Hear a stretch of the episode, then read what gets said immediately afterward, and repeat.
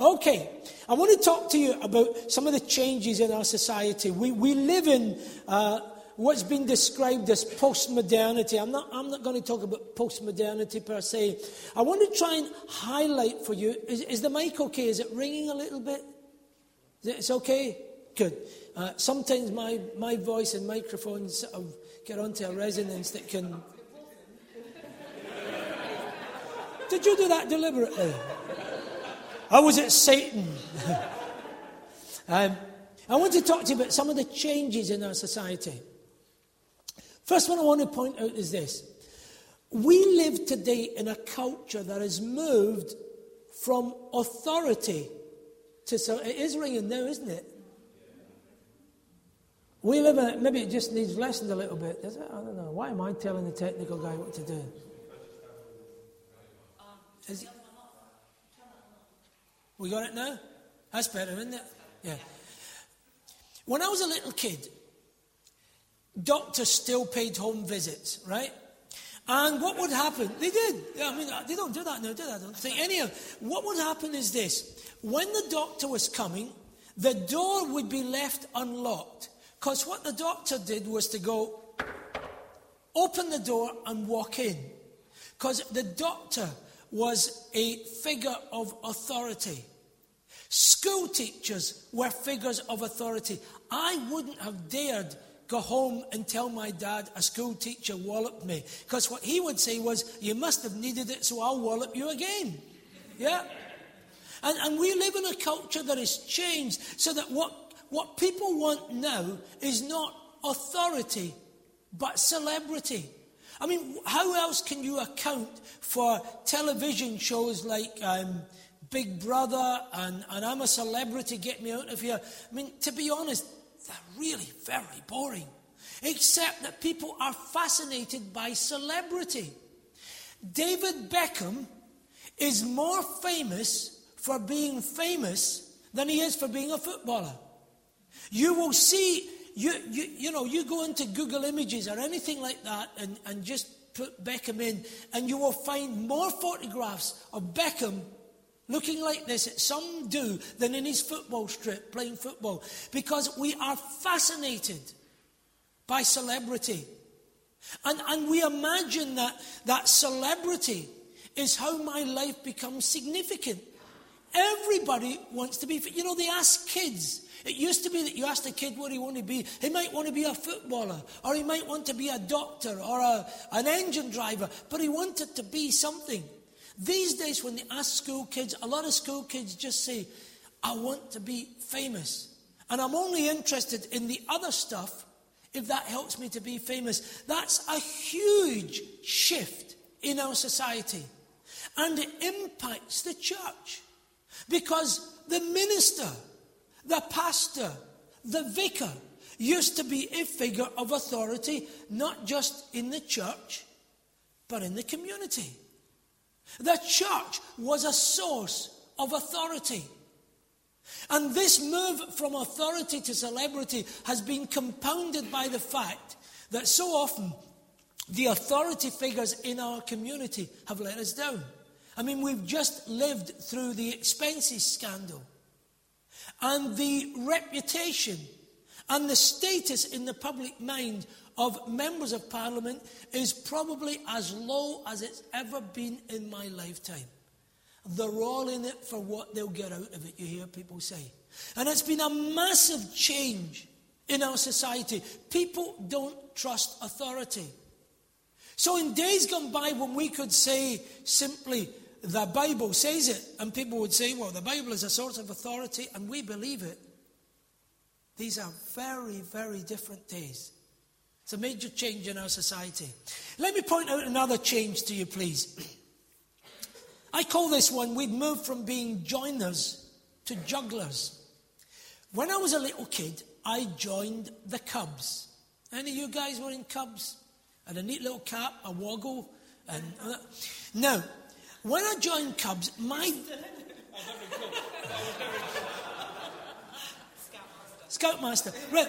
When, when I joined Cubs, my dad sat me down and he said, Listen, son, if you join Cubs, you have to go every week.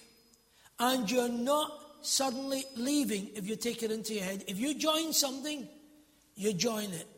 And you are part of it. You can leave after a year if you want, but if you join, because that's the culture we lived in. People joined things, right? We now live in a culture where people juggle stuff. Well, I know they join some things, like every year in January, loads of people join the local gym.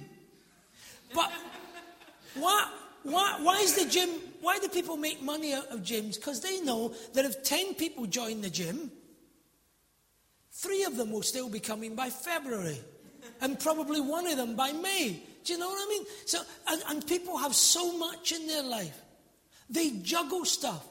I often hear pastors, when, when you ask a pastor, what size is your church in terms of the congregation, they'll almost always say to you, well, on a good Sunday, if they were all there at the same time, there'd be that many. But on a typical Sunday, there's that many. Because people juggle things in their life. It is a very different kind of society. That kind of ingrained loyalty to some body or other has gone. We live in a society of jugglers, and it impacts everything in our society. It impacts relationships. People juggle relationships. When I was a little kid growing up, I did not know one person who had been divorced. Now, I'll bet you walk into any church or any room, there will hardly, I'll be amazed if there's one family there who hasn't been impacted one way or another by divorce. It's a very, very different world we live in. Give us another one, Mark, please. Co workers to consumers. Again, when I was a little kid, we had on the corner of the road miners' houses where I lived, there was a co op. And if the co op didn't have it, we weren't eating it. Yeah? And they might have cornflakes, but that was, that was all they had. Yeah? You know, they didn't have 30 different kinds of cereals. You, you know, people were co workers. Uh, my dad was a coal miner. And, and people just, they did their job and then they bought what they needed. We now live in a world in which we have become consumers with infinite choice. Wasn't Henry Ford said when the very earliest motor cars, you can have any colour you like provided it's black? Now, you know, you, you, if you buy a car, they, they, they customize it, they do all sorts of things. There are thousands of lines on the, the shelves of our supermarkets.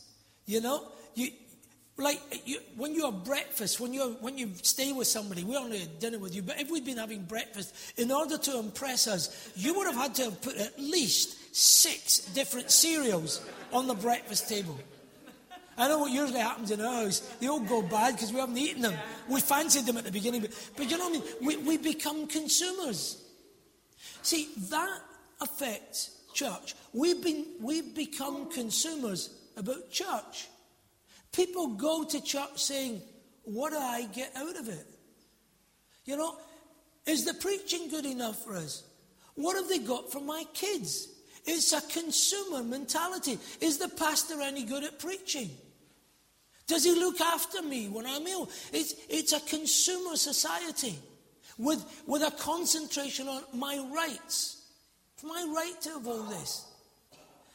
And, and we lose that memory that just a very short time ago, a tiny short time ago in terms of human history, none of the stuff that we take for granted did we have. You know, we don't subscribe to Sky or anything like that. We got Freeview and FreeSat. We got loads of channels. I used to take the accumulator battery, a wet battery, because we lived in a house without electricity. I used to take that to the shop every Thursday because you got it changed over with the one that had been in the shop charging. And that was that charge that we didn't have radios, we had a wireless. You know, and in my lifetime, we've moved from that to an infinite number of channels because we are consumers. Here's one that's related to it. Try this one. Call this one, we've moved from farm to feel good. You know, it used to be that we lived in an agricultural economy where you, either worked on the farm or you, you, you worked in some uh, business that supported the farm or that sold the farm produce. And then, of course, our country went through the Industrial Revolution and people moved to cities and we were an industrial economy. And then in our lifetime, with the advent of digital technology, uh, we've moved to an information economy. And then we've moved into what is really a kind of experience economy. People pay for experiences, make me feel good. You no longer just go to a cinema and look at a screen, it's surround sound with stadium seating. And you can have surround sound at home. You, you don't just go for a meal in a restaurant. You go to an Italian restaurant or a, a tapas bar or whatever, and you have an experience. It's a feel good economy. People want to feel good. You know, it's about what, my experience. People go on holidays. They pay for holidays that won't make them feel good. They go down the gym because they want to feel good. Kids get mugged in school playgrounds for a, a, sweat top or a pair of trainers that have got a particular logo, that are a particular brand, because they make us feel good about ourselves. That's the kind of transition in a couple of centuries that this country has gone through. It's a very different society. Here's two that are particularly telling for us in the church. We now live in a culture that has moved from consequences to options. There are two reasons for this. My computer knows that I'm thick, right? So when I hit the delete button, a little notice comes up saying, Now, do you really want to delete this? right? Because it knows I can. So then I put yes and I delete it. And even after I've deleted it, it's in the deleted box. Yeah. And even after I've deleted it from the deleted box, somebody who knows about computers can come and find it. Where on earth it is at, I don't know. But, but you know, it's given us that sense of it's not about consequences, it's all about options. We live in a world where people don't think so much about consequences, they think about options. Now, let me. You can't really talk about this subject without touching on this area. When I was growing up, and we were advising young people about their conduct in matters of sexuality, mums and dads and school teachers would talk about consequences, didn't they? There was the consequences of an unwanted pregnancy, the, the, the, the, consequence of a sexually transmitted disease. The Times runs a supplement every Saturday called Body and Soul. That's significant in itself that the Times runs a supplement called Body and Soul. A couple of years ago, there was a letter, and I'm never sure whether these letters to the agony columns are made up or whether they're real. It doesn't actually affect what I'm going to say, but the letter was, and forgive me again, I don't want to be indelicate or embarrass anybody, but the letter was from a young lady. She was 19, if I remember right, and her sister had just turned 16. And the letter was saying, My sister would like to lose her virginity with my boyfriend. What do you think about that? Now, if your grandkids or kids came and asked you that, you'd throw your hands up in horror and say, What do I think about it? It's enough to make my hair stand on end if I had any. What the, this letter was saying, okay, let's look at the options. Is your boyfriend gentle? Is, is he going to be kind to her? Um, is your sister uh, emotionally able to cope with this, and so it went on. And this is not from some cheap, mucky rag sold under the counter, you know, in a plastic bag. This is the Times newspaper. Do you see what I mean? We live in a world that no longer thinks of consequences, it thinks about options. I've got all sorts of options. And, and it's, it's hugely affected you know, it's affected things like marriage. People look for their options. We can choose to get married, we can choose not to get married. I can choose to stay married, or I can choose to walk out. Because it's I have options. Let me pick on and, and, and I'll, I'll, we'll take a little break after this, but let me talk about one that is really a challenge to Christians. It's this change. We've moved from principles to people. And let me tell you what I mean by that. We often say, as Christians, don't we? This country has lost all its standards. There are no standards left. Anything goes. Actually, that's not true. It's much more complicated than that.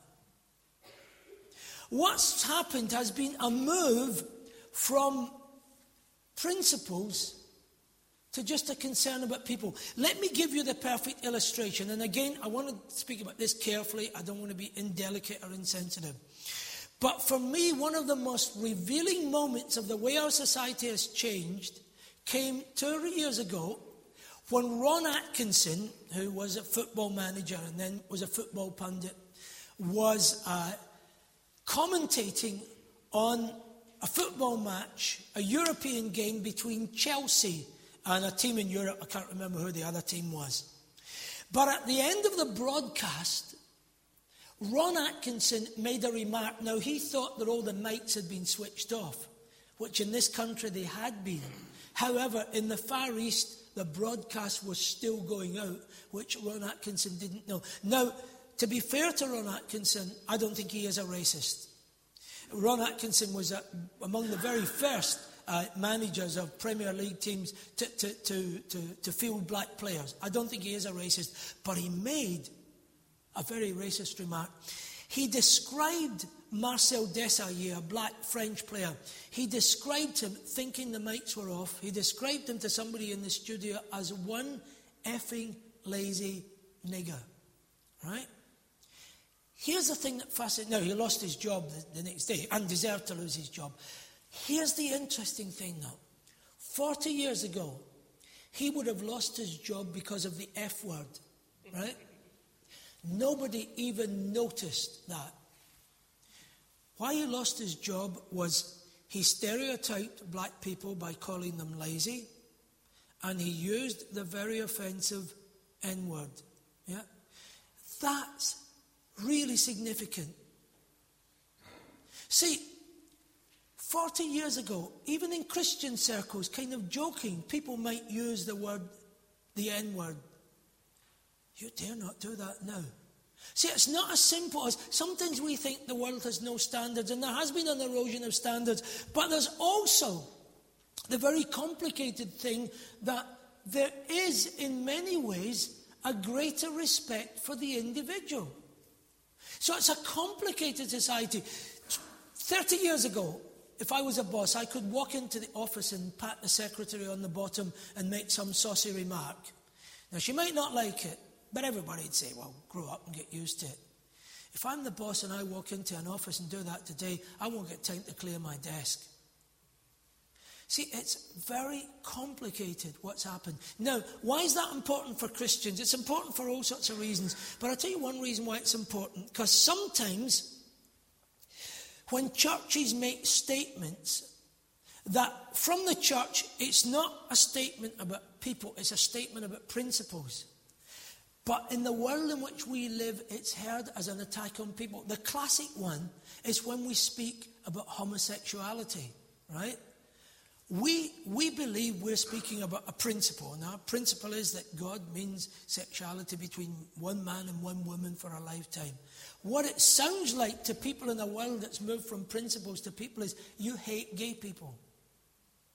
And we've got to be so careful as to how we make public statements. In fact, I think some things we shouldn't make public statements about. I don't think we should make public statements about the whole gay issue. But one reason for that is there are people in our churches who are gossips. There are.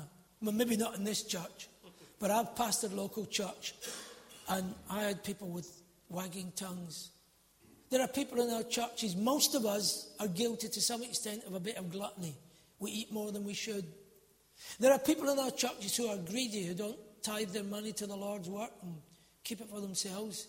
We don't make public statements about them, do we?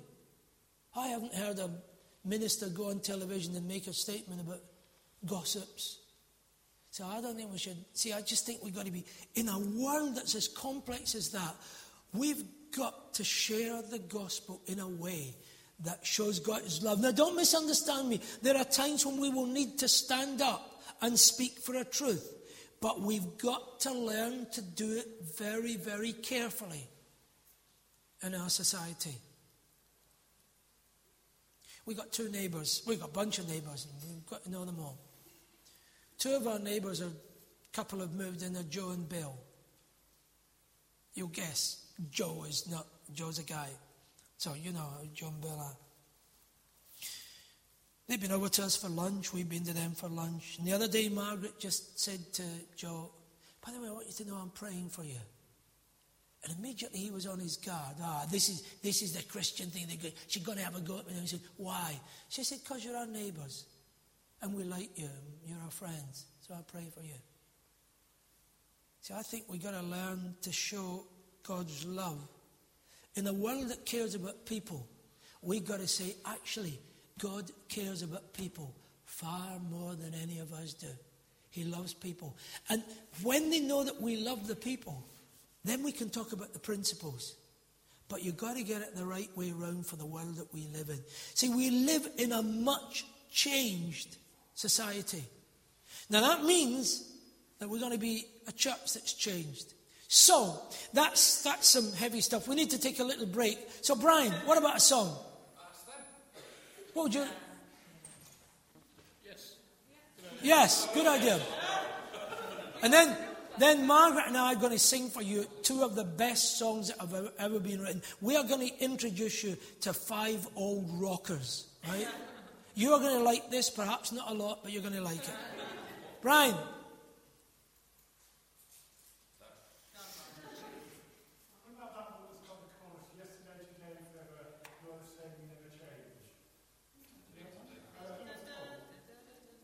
Uh, couldn't you? Okay, I'm going to say this, and you may shoot me down for it. It is not, in my mind, a question any longer as to whether the church, and particularly denominational churches, are going to die in the 21st century. I'm going to say this to you, and you may disagree. That's a question that's well settled. We are going to die. For me, the question is not, is the church going to die, but what kind of death is the church going to die? Because I believe that if we circle the wagons and say, let's protect what we've got, and let's try and make it like it was 50 years ago, we're just going to be extinct. But if we were brave enough to put everything on the altar of mission, it's not going to be easy and it's not going to be painless but it could lead to the greatest resurrection we've ever seen. So I want to talk about dying church. What does the church need to die to in order to rise? Let me point out some things. I believe that we've got to go from maintenance to mission. See, we've moved through a couple of stages. We were for a long time in maintenance mode. How do we keep the church going? And still a lot of our efforts go into how do we keep this church going? And to some extent, that's right and inevitable. If you've got a building, you've got to keep it in repair and all that stuff. But then, then we moved from just maintaining things, we moved into a kind of marketing mentality. You know, the good stuff that came, and it was good stuff that came over from the States about how do we make our services seeker friendly? And that's, that's not a bad thing. We want new people to feel at home. But that really only works where people are interested in buying your product. Most people out there, and if you doubt me on this, go to Tesco or Asda on a Sunday morning. They are packed. It's like Christmas Eve. Now, none of these people, as far as I can see, are anti church. We just don't even figure on their radar. Your worship band can get better and better. Uh, the, the, the, minister's sermons can be more and more relevant and biblically based, but most of them ain't coming. So even that marketing strategy, which came from America, and in America, when they talk about non-church people, they're thinking about people who left the church in their generation or their parents' generation. Actually, what we have in Britain and in Europe is people who have not had any real links with the church for several generations. So even marketing won't do. We've got to move to mission. And it's what we were talking about this morning. How do we get out there with people? How do we find ways of getting to where they are? That's the great challenge for the church. And when I get to my last section, I'm going to say about what I think is actually the chief way in which that can be done. But those are the great challenges. And again, I mentioned this morning, I grew up in a, in a culture of where we had regular open air services. We need to find an equivalent of being the church where people are. And just, I mean, open air services are good, but they, they won't cut it. It's got to be something much, much deeper than that. So let me press my case a little further. We've got to move from invitation to incarnation.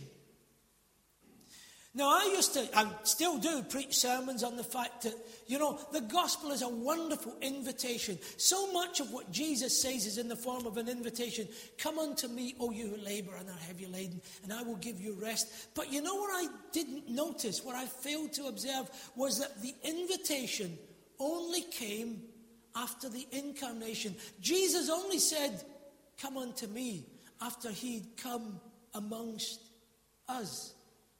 You know, that incarnation is divesting ourselves of all our privileges to be alongside people.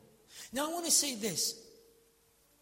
I get worried that sometimes when people say they're fighting for Christianity, what they're actually fighting for is Christendom. And by Christendom, we mean that for centuries, the church in Europe was powerful. You know, we still have vestiges of, of, of uh, Christendom left. The fact that the bishops of the Anglican Church sit in the House of Lords, they are the Lord's spiritual as opposed to the Lord's temporal, is part of that Christendom where the church had power and influence. And so much of what I hear people say is, we want the church to have that kind of power again. I don't. Because we were never created with power. Actually, if it's true that power corrupts, there's nothing gets corrupted as quickly as the church when it becomes powerful. Just look at your history of the church and you'll see that. What God is calling us to is not to be the most powerful voice in the nation. God's calling us to be incarnational people who live in our nation with the word of God pouring from our veins and with the, with the goodness of God shining forth in everything we do. Just inviting people. By all means, invite people to come to church. Please don't stop doing that. Some of your neighbours have never had an invitation, so make sure you give them one. But it has to go beyond invitation to incarnation. Let me pick another one closed shop to open house. These days, I, I have the tremendous privilege of, of, visiting loads and loads of churches. And I, I love them. Do you know, right across this nation, there are wonderful people, unsung people, who'll never be in the Queen's birthday honours list, in churches that will never become famous, just doing some right good stuff. They are, they're really good. But every church says, we're really friendly. And by the way, this church is friendly. I felt the glow as soon as I walked in, you know. But I'm going to tell you something. I'm not telling you what I don't tell every other church. You're not as friendly as you think you are, right? That's the truth about every church. And actually, actually, people are not looking for friendliness. Because you, you, phone anybody, you know, you, you, you, you phone to have your tyre fixed, and the voice on the other end will say, Hello, I'm Angela, how can I help you? And she's being friendly because that's what you do. People are longing for friendship, right? But when I talk about moving from closed shop to open house, if you've been attending church for more than six months, you have no idea of how hard it is for an average working class family to walk into church for the first time. Honest. You have no idea how strange. It's like it's like my old dad going to the Royal Ballet.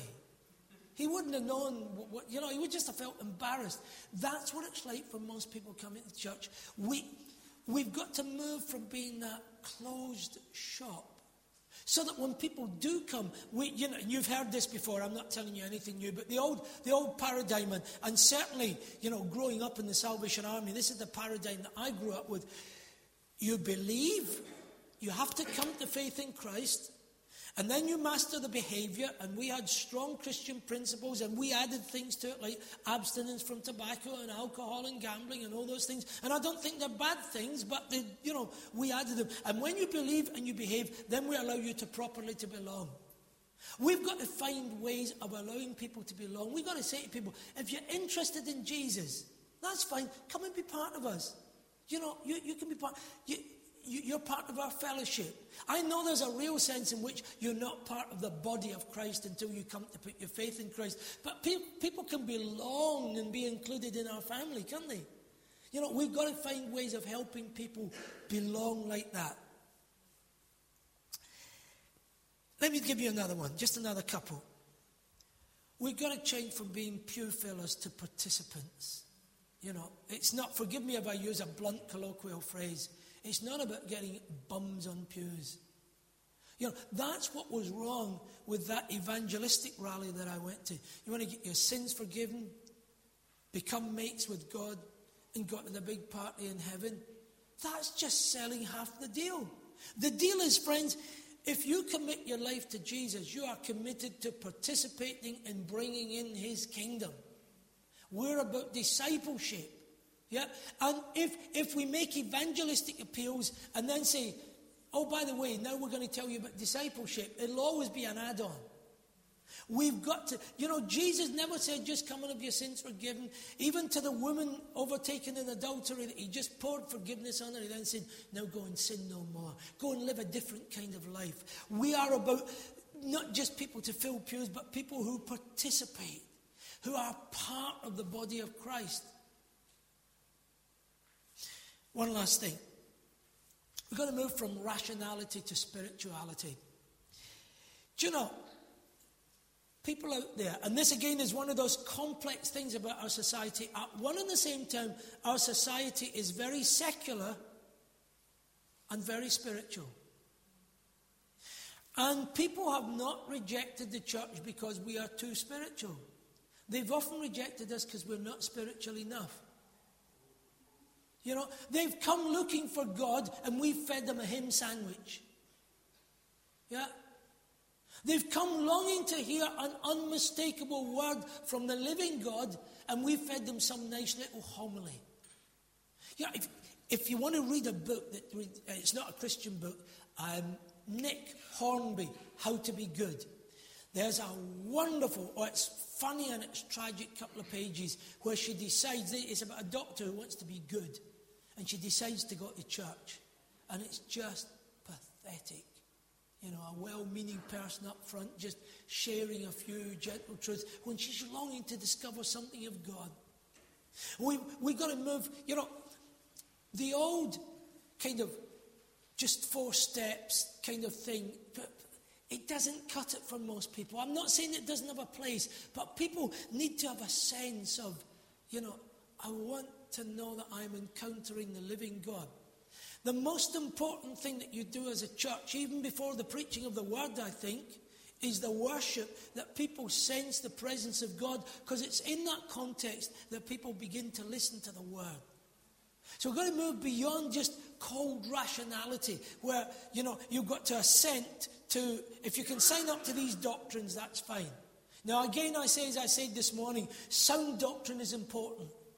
But you can sign up to all the doctrines that you like and not have any experience of the living God. Sometimes I almost wonder, you know, we, we have statements of faith, and I know why we have them. But I wonder sometimes it would be better if we started off with statements of values. You know, our values are that because God loves us, we love each other. Our values are that because God forgives us, we constantly forgive each other. That kind of stuff. And that's why I think, you know, I want church to be open to people say, I, I find that one really, really hard to believe that doctrine. Well, that's okay. That is, that's the doctrine of the church. We're not changing it to suit you. But if you struggle with it, that's okay. Just walk, come and walk the journey with us with Jesus. Because the disciples were, they were all mixed up. They got half the things wrong, but they walked with Jesus and they stayed in his company. That's the kind of spirituality we need. Right, now I'm going to talk about discipleship and get to some real, uh, I think the stuff I'm going to say in a moment or two, not because I'm saying it, just because it's, it's important stuff, I think if we took it seriously, could change our lives and change our churches. Can we do another song before then? I'm glad you took the initiative and didn't play this consumer culture. And we, you know, I'll, I'm keeping an eye on the time. We're not going to presume on your kindness. But let me share this last section with you, if you will. Is that okay? Good.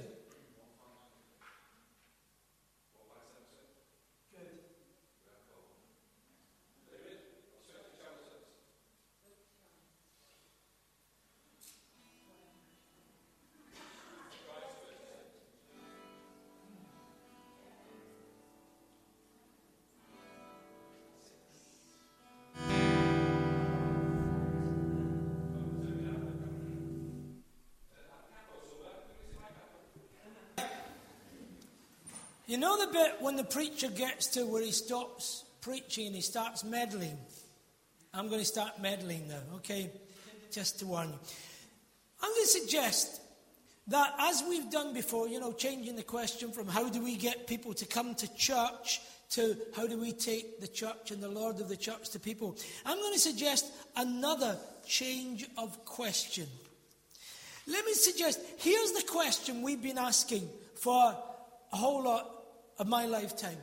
How will the United Kingdom be won? And we've had various evangelistic initiatives, and they've all had worth in them. I don't denigrate any of them.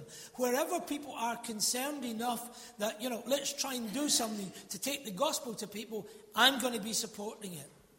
However, I have to say that even after a decade of evangelism and all the other programs, the nation in which we live has not been impacted in the way that we had hoped or imagined or prayed for. That's not to criticize anybody because I've been part of all these things, it's just to recognize the truth of things. Let me suggest that we might change the question to this. We might change it from how will the UK be won to this who will win the UK for God? What if this is not about a new strategy. What if it's not about a new program? What if it's not about another uh, new initiative? What if it's about us? Because actually, we are the body of Christ. One of the people I admired most, and he went to be with the Lord far too early from our point of view, was John Wimber. Wimber was great on healing because with John Wimber, there was none of this, you come up to the front and I'll be the big healer and lay hands on you. If somebody was ill, Wimber would say, Well, you're the body of Christ. You gather around and you. You lay hands and pray for that person. I love that approach. And when it comes to winning this nation for God and for good, we are the body of Christ. Let me show you a diagram, please. What you see what, what you see there is 100 dots, okay? You can count them if you want, but if you don't want to do that, trust me. There are 100 dots, and in the corner, there are seven red dots. And those seven red dots represent the fact that roughly 7% of people in the United Kingdom today have any meaningful link with church. Now, that's everybody. Uh, that's not just the hardcore members who turn up every week and during the week. That's people who have any kind of meaningful link, people who come once a month, all that kind of thing. So, if you look at that, you have to say, we are a tiny minority in our country. What you see, which if it's that, we're just a tiny minority, that then influences where we put our emphasis. Now, if, if we see the church just as this tiny minority of people who meet on a Sunday and meet through the week, then we will put our emphasis in three areas. We'll put them on A, for attendance, on B, for our buildings, maintaining our buildings, and we'll put them on C, cash. And by the way, I'm, you know, I'm, I'm a believer that what you do with your cash, what you do with your pocketbook is as important as what you do with your prayer book. I make no apologies for challenging Christians about their giving. But, but that tends to be where many churches place their emphasis on that ABC of attendance. We need to fill the place on a Sunday, we need to maintain the building, and we need the cash to do it and to run some programs. And that's not bad in itself, but it is insufficient, it is incomplete. What if you change the perspective? Here's the same diagram, but those seven red dots are now scattered amongst a hundred. And because they're a vibrant and distinctive colour, what you notice is not just the grey mass, but the seven red dots. Here's the point I'm making those 7% of the nation who are Christians are scattered amongst society like that Monday, Tuesday, Wednesday, Thursday, Friday, and Saturday. So, and if they are as distinctive in their living as those red dots are amongst the, the, the, the dreary grey colour, if they're as distinctive as that, they will have some kind of impact. Now, if you change your perspective to that and say, actually, these people don't just meet in church on Sunday, they are scattered throughout society. They're not just part of the gathered church, they're part of the scattered church. Then you change your emphasis. Because instead of just emphasizing attendance at church, maintaining the building, finding sufficient cash, actually, what the church is about is D for discipleship. See, here's the point. Everybody in this room knows at least 10 other people. Yeah? For most of us, it'll be significantly more than that. But you know, I reckon you know 10 people who are not Christians. Yeah? That means when your minister preaches on a Sunday, he's not, let's say there's 80 people here on the Sunday, 80, 100 people. He's not just preaching to 80 people. Actually, what he is saying and what you take away could impact the lives of 800 people if you're as distinct as those red dots. Yeah? So, why is it that if we are the people in whom the Holy Spirit lives, the people whom Jesus has called to be disciples, why is it that we are not making a greater impact on our culture and our society? And the answer is this we have had within the church a sacred secular divide. Now, we may have intellectually said, no, all of life is God's. But actually, what we, by default, what we've said to each other is the sacred part of life, the God part, is what we do in church on a Sunday. This is the God part. And the other stuff is, is stuff I need to do. I mean, I've heard people even say it in words. I've heard people when I've said to them, as a pastor, uh, you know, thank you for what you've done in church this week. Uh, and they've said to me, well, this is my service for God. And I respected that. They weren't wrong. But actually, it was only part of their service for God. Now, again, don't misunderstand me.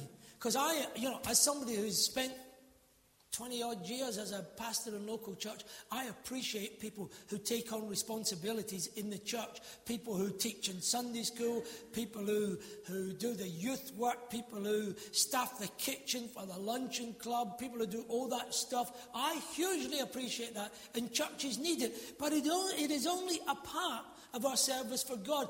But we've said the sacred part is just the part that we spend in church. The other bit, well, that really doesn't have too much to do with our Christian living. Now, of course, we've we've remembered things like personal morality. It's important to be honest and all that kind of stuff. But but we haven't really seen that as well. Let me save that bit for a moment. Let, let me give you this from Alan Roxburgh.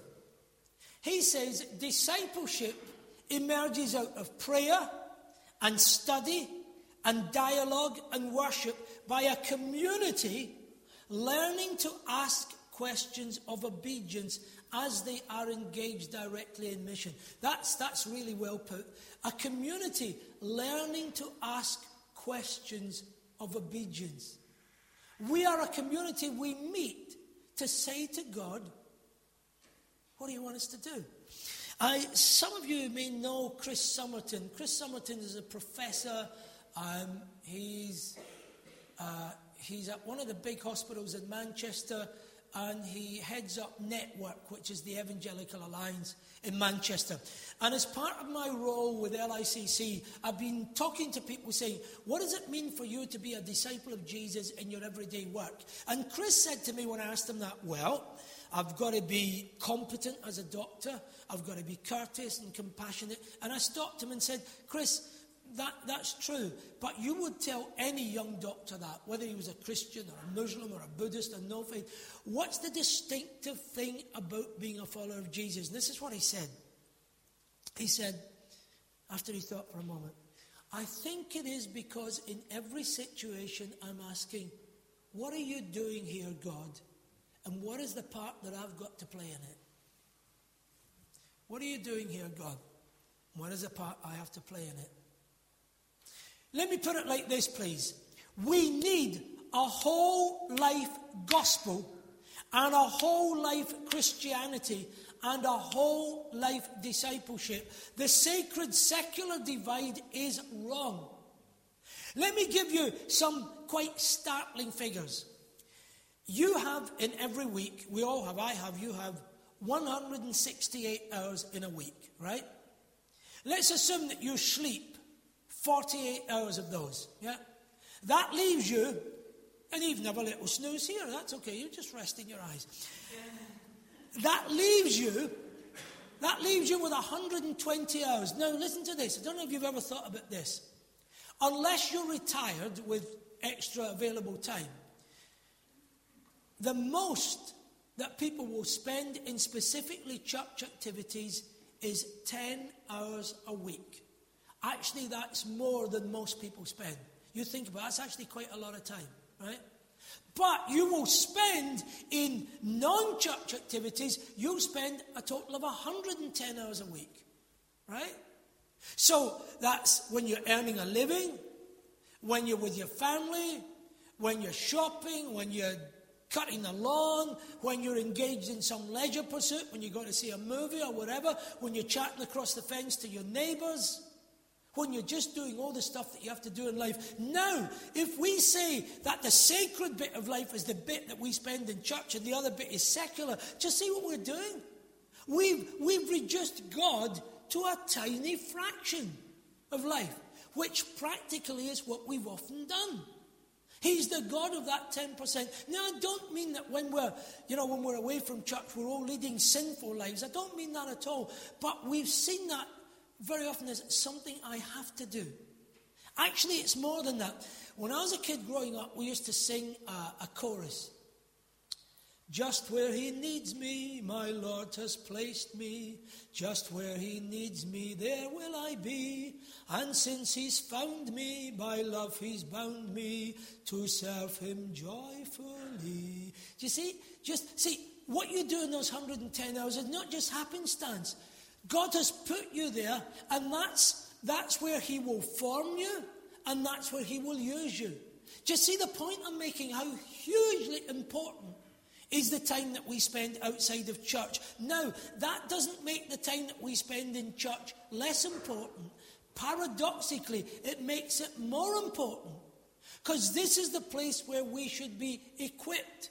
This is the place where we share with others. This is the place where we are with our family who will pray for us and equip us, where we can share our challenges and our joys and our sorrows. That 10 hours becomes hugely important because it has an impact way beyond the walls of this church and way beyond the size that this church could ever become. I want to show you a little diagram, please. Put it up, Mark, if you will. This is very helpful, this little diagram. At least it's helpful for me. Those are, there's four circles there, right? Right at the beginning where I'm shining this little red dot. That's the gathered church. That is the 10 hours that you spend in church. That's really important, right? We're, we're not minimizing the importance of that. When we meet together as the Lord's people, that's massively important. The circle beyond that are the activities, that's the green circle, the activities close to the daily life of the church. Now, this is an area where churches have done better in the last 25 years or so. It used to be, especially evangelical churches, they would be open on a Sunday and they'd be open through the week for Bible study, and that was it. Now, I had a glance at your website, and you're doing all sorts of stuff like most churches are, right? that we, you know, there's luncheon clubs and, and brownies and activities for kids and activities for the elderly, and lots of churches are, are, are doing things for people with addiction problems and gambling problems. That yellow circle, uh, sorry, that green circle, the activities close to the daily life of the church they're really important. And I often say to people, and I was heading up Hope in Manchester, I used to say, if the church went on strike tomorrow, the people who would feel the draft first would be the non members, the people to whom we minister. Yeah? And government are beginning to realize just how much the church does there. But, but, well, no, I'll come back to it. I'll come back to it. I want to go to the outside circle. The big issues of today's life. Now, Valentine's Day. Being the romantic kind of individual I am, I was overwhelmed by a sense of love for my wife and my life's partner. So I went out and I bought her something I knew she would love a dark chocolate Kit Kat. It was one with the four fingers, it wasn't just a two finger one. I went the whole hog on this one. I was delighted to see that even Nestle, and they have not had a good record on this stuff, even Nestle are now making their chocolate from fair trade chocolate. That's great because kids were living in terrible conditions. And you know why they've done that? Because in that big circle, the big issues of today's world, the church has got more active. Isn't it great that Steve Chalke has been appointed a United Nations ambassador on, on uh, human slavery and trafficking thing? That's wonderful. That's great. And we should be proud of that and we should not back off on that. But I've ignored the yellow circle, right? Now, let me go back to that green circle. Remember that? That's the red circle, right? That's the, the gathered church activities when we meet for worship. The green is what we do through all our clubs and activities that support the community. There's two limitations to that green circle. One is that it will impact people within a mile of our church, maybe a mile and a half, not usually much more than that. That's not, that's not, it's just a limitation of it, right? The other limitation of it is that many of the church members, although they may be supportive of that green circle, can't actually be involved in that because they're at work. Or they live too far away, or they've got family circumstances. Do you see what I mean? So, here's where we've got to start thinking about. Give us the next button, Mark, if you please, and, and then give us the next one, which will give us the little arrow. Life outside of church, the activities of the 110. That's the one we've neglected, the 110 hours, where most church members will be for most of the week. So the challenge for this church is not just are the church services good? Are they, is there good worship? Is, is the preaching solid and in, enlightening and inspiring. That's, that's absolutely important to ask those questions. And the challenge for the church is not just, you know, what are we doing for other people around us? Though that's an important question. And the challenge for the church is not just, so are we involved in these big issues? Are we involved in fair trade and with the election coming up and all that stuff? Well, the challenge, the big challenge we face is how do we equip our people for that circle there? Because that's where they will live most of their discipleship. And we have not been equipping them. So, I'm suggesting this to you. I'm suggesting there has to be a big shift. There's got to be a great big shift in our emphasis. And the big shift is this. Move on to the next slide, Mark, if you will. We, our emphasis has been on recruiting and retaining people. And again, churches, and, Margaret and I have worked hard on this with the, especially the, the, the, last local church we led. We worked hard on this saying we've got to find ways of welcoming people and integrating them. And it's really important. There's no good of getting people in the front door and they just walk out the back door, right? But we've got to move the emphasis beyond that from recruit and retain to resource and release. Simple little story I was sharing over lunch. I spoke with a, a Methodist guy, and this is not to knock the Methodists because you could say this about any denomination. But he moved to a new town and he'd been attending the church for four weeks. And the minister sat down with him and said, It's really good to have you. You seem to have settled. Now, how could we use you in the church? Do you sing tenor? right? How different would it have been if the minister's first question had been, It's great to see you in this church. You seem to have settled. Now, how's Jesus using you every day? What are the opportunities and challenges with your family? What are the opportunities and challenges at your work? What are the opportunities and challenges with your neighbors? Do you see what I mean?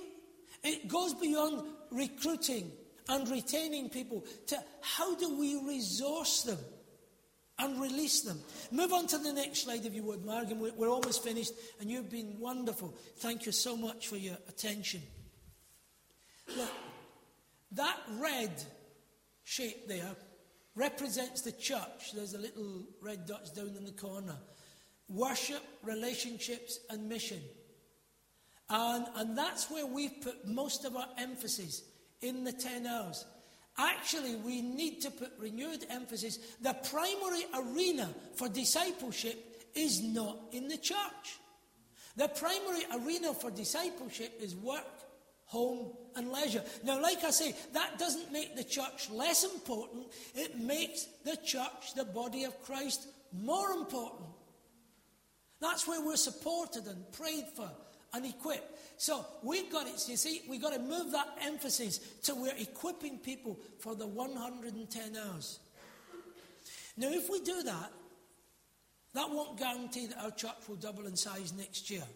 This is not one of those quick fix things. This says actually, the gospel mandate is not just to grow the church, the gospel mandate is to transform society. Yeah? It's not just to grow the church. Of course, we want to grow the church. But our mandate is way beyond that to be the people of Christ out in the world. And success is not having 500 members. It's far more significant for a church to be made up of 50 disciples than 500 pew fillers.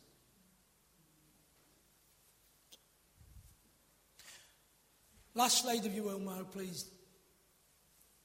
So, what we sometimes talk about, you know, so how do we how do we transition to become that kind of church? Well, you know the illustration. If you're sailing the Queen Mary across the Atlantic and you decide you'll do a U turn, what will happen is there'll be a terrible collapse and people will fall over and there'll be all sorts of damage in the ship. What you do if you want to change course when you're sailing across the Atlantic is just a one degree shift. Now, nobody will notice it, but two days later, you'll be heading for quite a different destination from what you would have been. We talk, when I'm sharing people uh, with regard to the Imagine thing, we talk about one degree shifts in church life. So, some churches, for example, have started what they call triple T. So, every Sunday morning, there's a triple T spot, this time tomorrow. So, somebody is interviewed for three minutes. Where will you be this time tomorrow morning? On a typical Monday morning, where will you be? What are the challenges you'll face? What are the opportunities? How can we pray for you? you it's the simplest thing. Yeah? And there's all sorts of little one degree shifts. See, I think we should, I, am coming to the conclusion we shouldn't invite people to Bible studies any longer. We, we, we should invite, invite people to discipleship, accountability. Now, the Bible will have to be at the heart of that. But it's, you know, you can study the Bible and study the Bible and you know, you know, you know more stuff about the Bible. But we need to be, what, what else could we do? Well, instead of depending on the pastor, the minister to do everything, people need to learn to mentor each other. you know, we, we'll hold each other accountable. We'll meet for coffee every week, just for half an hour. We'll pray together, and we won't, we won't just pray for the whole world. There's a time to do it, but we're going to pray for each other. And I'm going to say to you, how are you doing in your discipleship? Uh, just see, there's just a couple of things, but we, we've got to make whole life disciples. We're sunk if we don't. We're sunk if we don't. So what I do with my with half of my week is I act as a church life consultant. When a church invites us, uh, we, we, do a survey with them. Um, that's always very interesting what comes out of that. Um, and, and, and you, you can begin to identify the little things that will begin to engender this whole life discipleship thing. But it begins to make life so exciting. You know, for so many people, I think church life is is a bit of a grind. Well, it's my duty to be there. I better go and support it. And we've lost that excitement of actually what we're doing together on a Sunday could change this world for God and for good for all eternity. Mark, let's do the Little Emmaus song to finish with. You've been great. Thanks ever so much for listening. Oh, I should have said, and I always forget to say this, there's some books on the table at the back. They're about a couple of pounds. Oh, you've got a couple there. Um, Others is a book based on the story of Jonah, which is a wonderful story about the church breaking through barriers.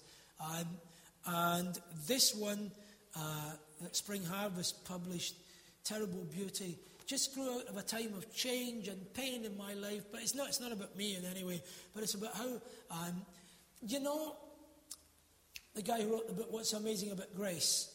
Philip Yancey his wonderful book, The Grace is Unconditional. God loves you because he loves you. Yancey's dead right. But I wanted to say, yeah, it is unconditional, but it's also uncompromising and it may be uncomfortable. Because God will not, He'll accept you as you are, but He won't stop until He's made you what He wants you to be. So it's a book about the terrible beauty of grace. Um, and they're a couple of pounds cheaper than they are in any of the Christian bookshops. And also Margaret's uh, front door, your own front door project, um, which helps to raise money for a Just Life project, just a wonderful project in inner city Manchester. If you're interested, do have a look. And that's the end of any advertising. And, ah, yeah, let's do tell the world of Jesus story. If you can drop my mic a bit. We were asked to sing at an event when Margaret's dad should have been the preacher.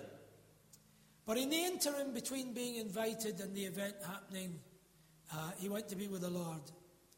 Uh, but we knew the kind of stuff he would have talked about. So we sang it for him. And we did it by using an old gospel song and writing some new words and music to go with it. And this is it. I love to tell the story. Twill